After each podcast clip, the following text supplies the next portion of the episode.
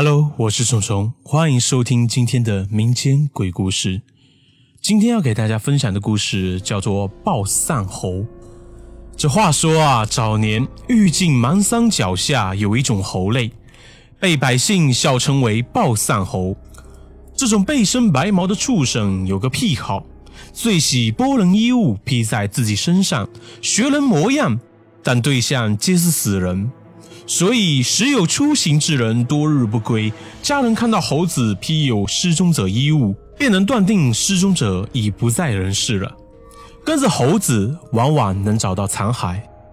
却说啊，这山下有个叫做五柳镇的地方，镇西头有户人家叫做冯白姐，其父八旬有九，将近九十。忽一日，有个道人来到五柳镇，看中这耄耋老汉。说老人皮囊虽老，但心怀次子。这次能邂逅也是有缘，留下几副丹药，让冯白姐每隔七天便为父亲吞食。这人近九旬啊，血脉衰败。这冯老汉本就似那风中残烛，吊着半条老命。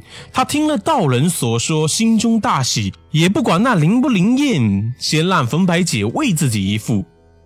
加之这道人告辞前又露了一手，他寻了株枯萎的花草，浇上了被丹药沾过的清水。这一个时辰之后呢，那一株花草竟又恢复了生机。是以无论冯白姐还是其父，俩人皆对道人信了大半。老汉服了一丸，顿觉浑身炙热，不多时周身便有了力气，两足轻便，居然绕着镇子走了一遭。这冯白姐啊，喜出望外。她本就孝顺，见父亲神采奕奕，不由得便朝道人远去的方向拜了一拜。以后的日子，依着道人吩咐，每隔七日便给父亲服食一粒丹药。光阴如飞，到了父亲九十岁生辰的次日，道人如期而至，冯白姐又逢恩公，连忙设宴款待。道人说道。贫道留下丹丸，便是延续令尊性命，好让他活过九旬。但治表易，治本难。你既心诚，贫道倒有一策，可让令尊随我入山修行，洗去身上污垢。若悟性尚好，寿余两百不在话下。冯白姐有些不舍，但父亲听罢，连忙点头答应。活到两百，谁人不想啊？冯白姐最后也同意了下来，将家中一半残金送给道人，道人也不客气，伸手便接了。如此又过了半载，忽一日，冯白姐在山脚下遇到了抱丧猴，细细一瞧，不禁大惊。其中一个大猴身着衣衫，竟然是父亲离家时穿的那套。父亲喜绿又爱隶书，特意在绿衣青帽之上绣了不少隶字。父亲不是跟着道人山中修行去了吗？衣衫怎么会被这些畜生穿在身上？难道说父亲为了洗掉红尘，特意将衣物置在道旁？也不对呀。若是这样，报丧猴是不会批的，他们只会从死人身上剥衣，要不然就是有人浅穿了父亲弃掉的衣物，然后恨死三道了。冯白姐疑云重生，因为思念父亲，便决定。跟着猴儿们一探究竟，思索再三，他又唤来两位堂弟一并入山，途中不断的给猴儿们抛食，免得他们心燥不带路。那猴儿们为了讨要更多食物，故意走得慢些，七零八拐行了将近一日，最后众人在一处破道观驻足，猴儿们来回徘徊，吱吱嬉叫，表明。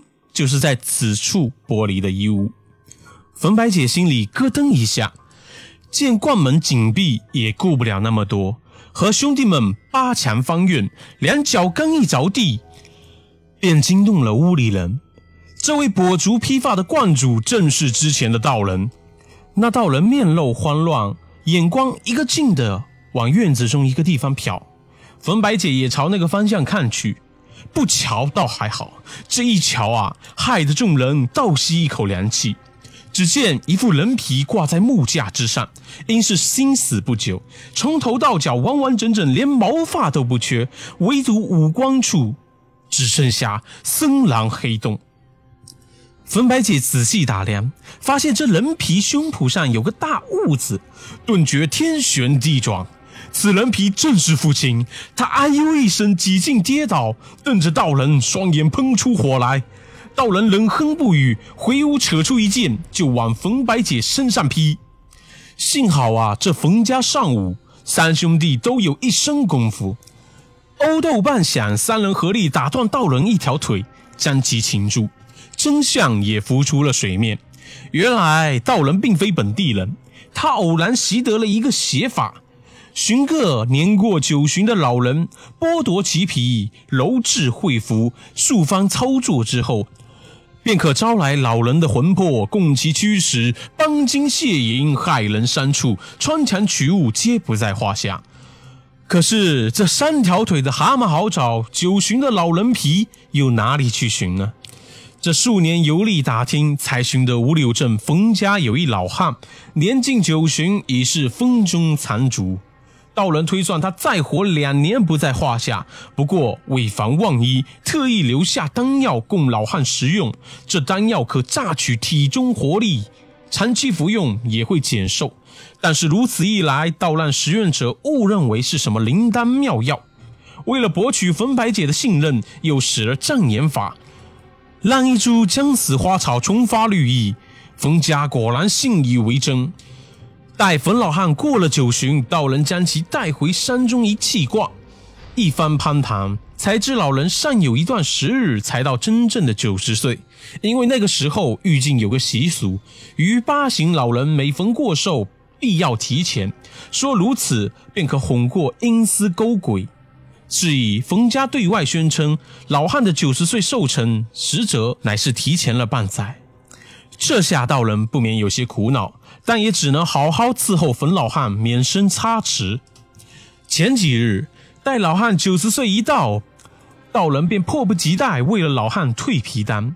老汉周身如无数蝼蚁啃噬，奇痒奇痛，越是挣扎越是难耐，那人皮也慢慢的脱离筋肉。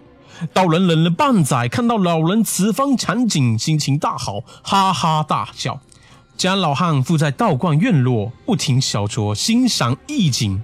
人皮整整退了一日，此地人迹罕至，道人吃饱喝足，回屋睡觉。老汉哀嚎到半夜，气绝身亡，招来了一群豹三猴。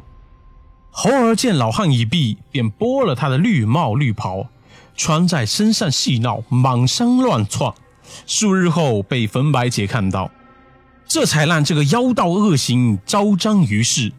这冯白姐听罢道人供词，老泪横流，后悔当初不该贪图道人之物，一怒之下将其打个半死，押至县衙审后，妖道被县令判处凌迟之刑。故事讲到这里就结束了，这就是鲍三侯的故事。这个故事也告诉我们啊，不要被一些江湖骗子所骗啊。那么喜欢我的话，希望大家点击订阅支持我啊！感谢大家的收听。